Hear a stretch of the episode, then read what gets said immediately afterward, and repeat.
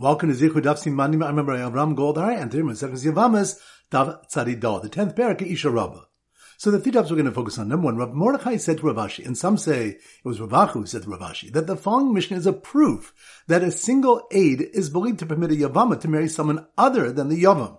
The Mishnah states, "Ein ishin ne'menes lomar metzin v'mishen A woman is not believed to say, "My yavam died, that I might marry another." Since the Mishnah says that it's only the woman who's not believed, we may infer that a single witness is believed. After the more refutes this, it teaches that the Mishnah needed to teach that a woman is not believed to say that her yavam died to clarify the position of Rabbi Akiva. We might have thought that since Rabbi Akiva holds yesh mamzer mechai loving, that a mamzer results from a relationship prohibited by a lav, we can assume that the woman is afraid of being ruined and will be very careful about saying her Yavam died, and therefore she should be believed.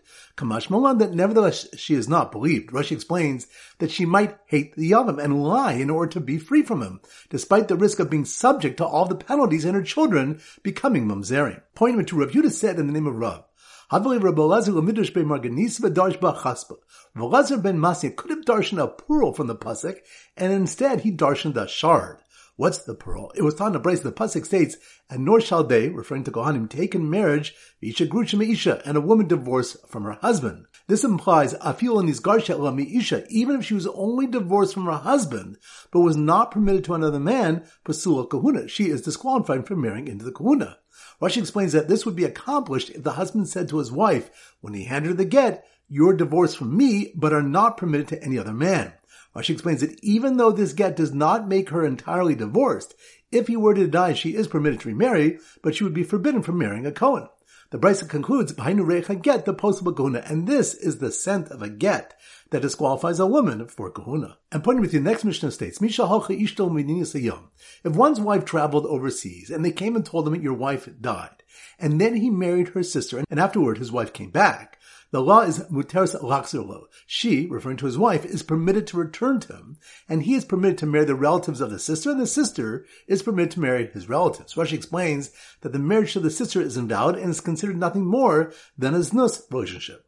The Gemara says that this ruling applies apagav de azo ishto v'giso midin even if his wife and his brother-in-law, meaning his wife's sister's husband, both traveled overseas and he, after hearing of their deaths from a single witness, married the sister and then his wife and brother-in-law returned, this marriage to the sister is effective in that it prohibits the wife's sister to his brother-in-law. Yet his wife is permitted to him. And we do not say, Mitoshin Giso, Teaser Ishto that since his brother-in-law's wife became prohibited to his brother-in-law, his wife should be forbidden to him. So once again, the three points are number one, Rav Mordechai said to Rav Ashi, and some say it was Ravacha who said to Rav Ashi, that the following Mishnah is a proof that a single witness is believed to permit a Yavama to marry someone other than the Yavam.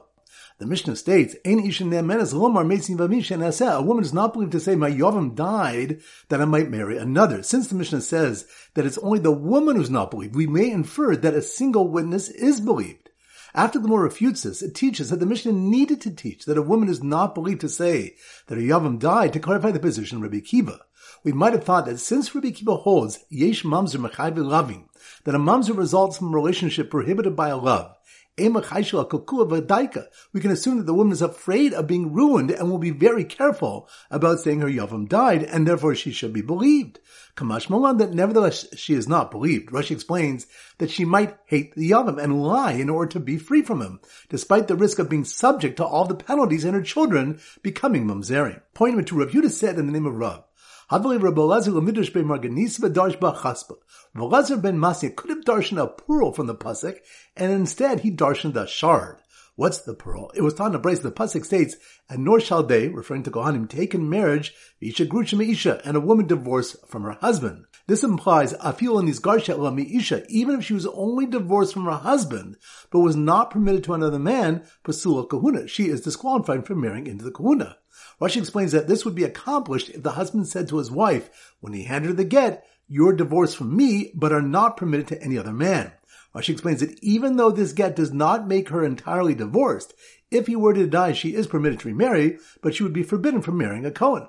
The Braisa concludes, get, the possible kahuna, and this is the scent of a get that disqualifies a woman for kahuna. And pointing with the next Mishnah states, If one's wife traveled overseas and they came and told him that your wife died, and then he married her sister, and afterward his wife came back, the law is muteris laxirlo. She, referring to his wife, is permitted to return to him, and he is permitted to marry the relatives of the sister, and the sister is permitted to marry his relatives. Rashi explains that the marriage to the sister is invalid and is considered nothing more than a znus relationship. The Gemara says that this ruling applies apagav da azo ishto v'giso midin sayam. Even if his wife and his brother-in-law, meaning his wife's sister's husband, both traveled overseas and he, after hearing of their deaths from a single witness, married the sister and then his wife and brother-in-law returned, this marriage to the sister is effective in that it prohibits the wife's sister to his brother-in-law. Yet his wife is permitted to him. And we do not say, Mitoshin Nesra Eshes Giso Agiso, Teaser Ishto Alav, that since his brother-in-law's wife became prohibited to his brother-in-law, his wife should be forbidden to him. Alright, so now we go to our simmer Dav Tzadi Dalad, and our standard simon is a hunter. Tzad, a hunter. So here goes. A huntress whose testimony that her Yavam died in a safari was disqualified by Din was shocked to see a man give his wife a get while not permitting her to marry when he had just recently married her after her sister, who was his wife, and his brother-in-law died in an overseas trip. Once again in slow motion. A huntress, huntress, that must be Daf Tzadi Dalit, hunter a huntress whose testimony that her Yavam died in a safari was disqualified by Din, which reminds us, the Gemara teaches that the Mishnah needed to teach that a woman is not believed to say that her Yavam died to clarify the position of Rabbi Akiva. We might have thought that since Rabbi Akiva holds Yesh Mamzer Machayve Lavin, that a Mamzer results from a relationship prohibited by a lav, we can assume that the woman is afraid of being ruined and will be very careful about saying her Yavam died, and therefore she should be believed. Kamash Malan, that nevertheless she's not believed. Rashi explains that she might hate the Yavam and lie in order to be free from him, despite the risk of being subject to all the penalties and her children becoming mamzerim. So, a huntress whose testimony that her Yavam died in a safari was disqualified by Beis Din, was shocked to see a man give his wife a get while not permitting her to marry. Which reminds Rav Yehudah said in the name of Rav that Rav Elazar ben Masi could have darshaned a pearl from the pasuk, and instead he darshaned a shard. What's the pearl? It was the Bryce. The pasuk states, and nor shall they, referring to Kohanim, take marriage Isha Grushim Isha, and a woman divorced from her husband. This implies Afil and Niskarsha Elam Isha, even if she was only divorced from her husband, but was not permitted to another man, Pasula, Kahuna, she is disqualified from marrying into the Kahuna. Rashi explains that this would be accomplished if the husband said to his wife when he handed her the get, You're divorced from me, but are not permitted to any other man.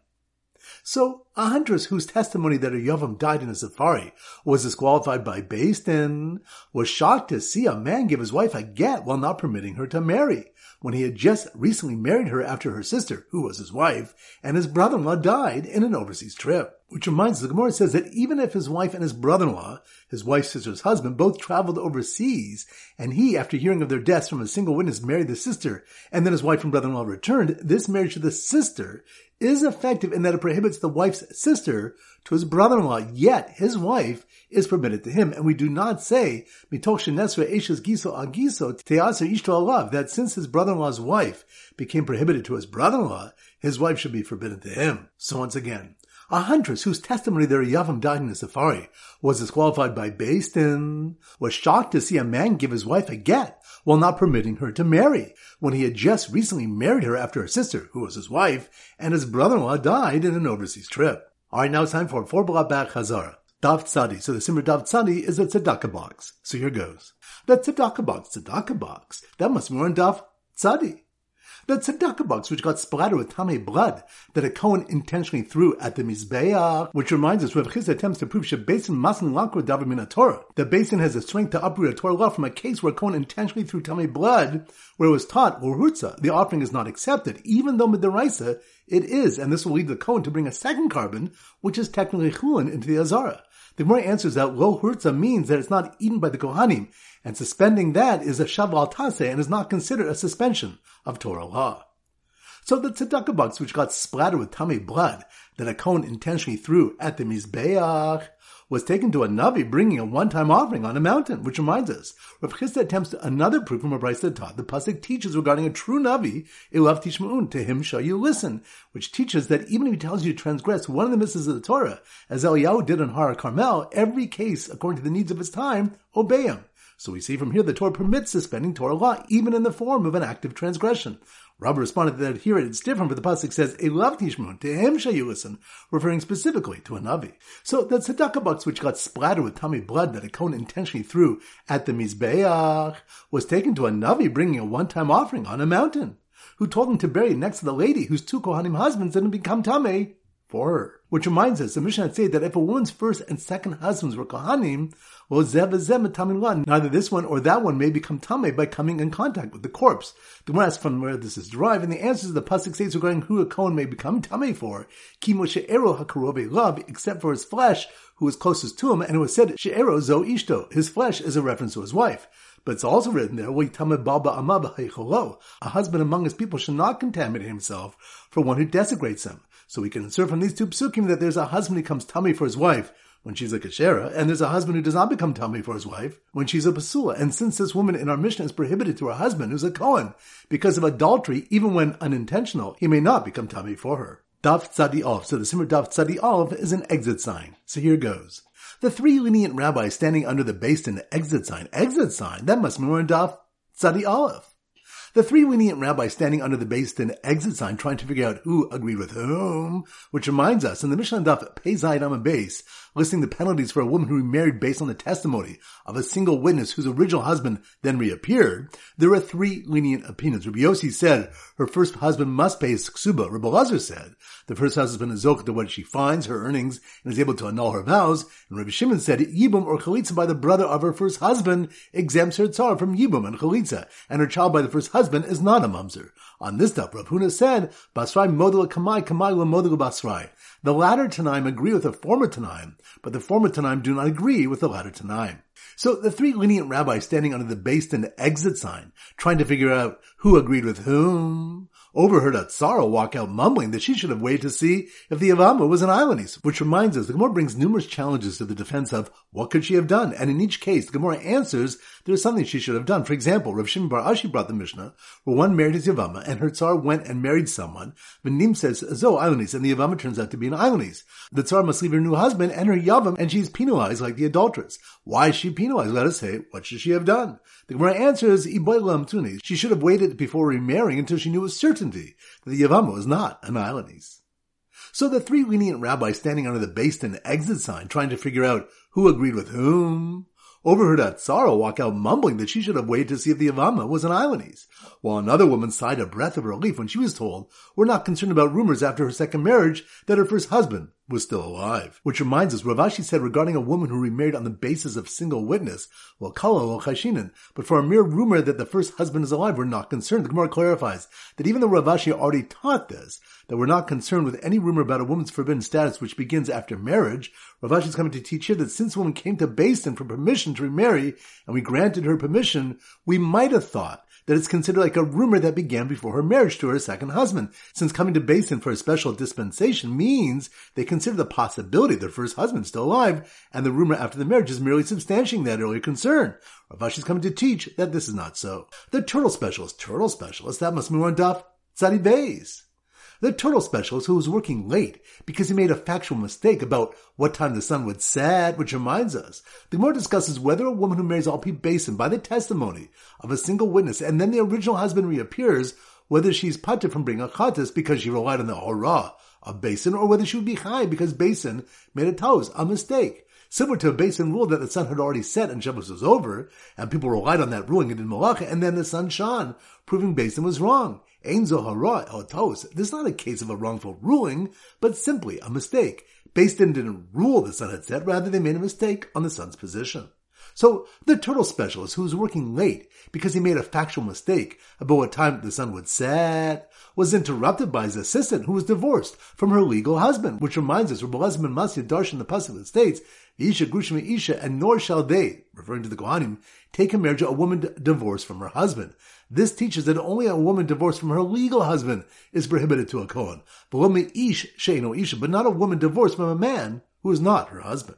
So the turtle specialist who was working late because he made a factual mistake about what time the sun would set was interrupted by his assistant who was divorced from her legal husband, who came to inform him that his kedushin to a Yavama wasn't Tophes because he was a strange man. Which reminds Rav Yehuda said in the name of Rav, the Kedushin does not take effect with the Yavama to someone other than the Yavam, for it's written, the wife of the deceased shall not be outside to a strange man, which implies, there cannot be any marriage to a stranger for. But Shmuel suffix whether the Pasuk teaches Kedushin is not Tophes, or perhaps it means that there is a lav not to marry another man, but if she did, Kedushin would be Tophes. Daf Tzadi Gimel. So the Simmer Daf Tzadi Gimel is a train chugging along. So here goes. On the train chugging along, train chugging along, that must be on Daf Tzadi Gimel.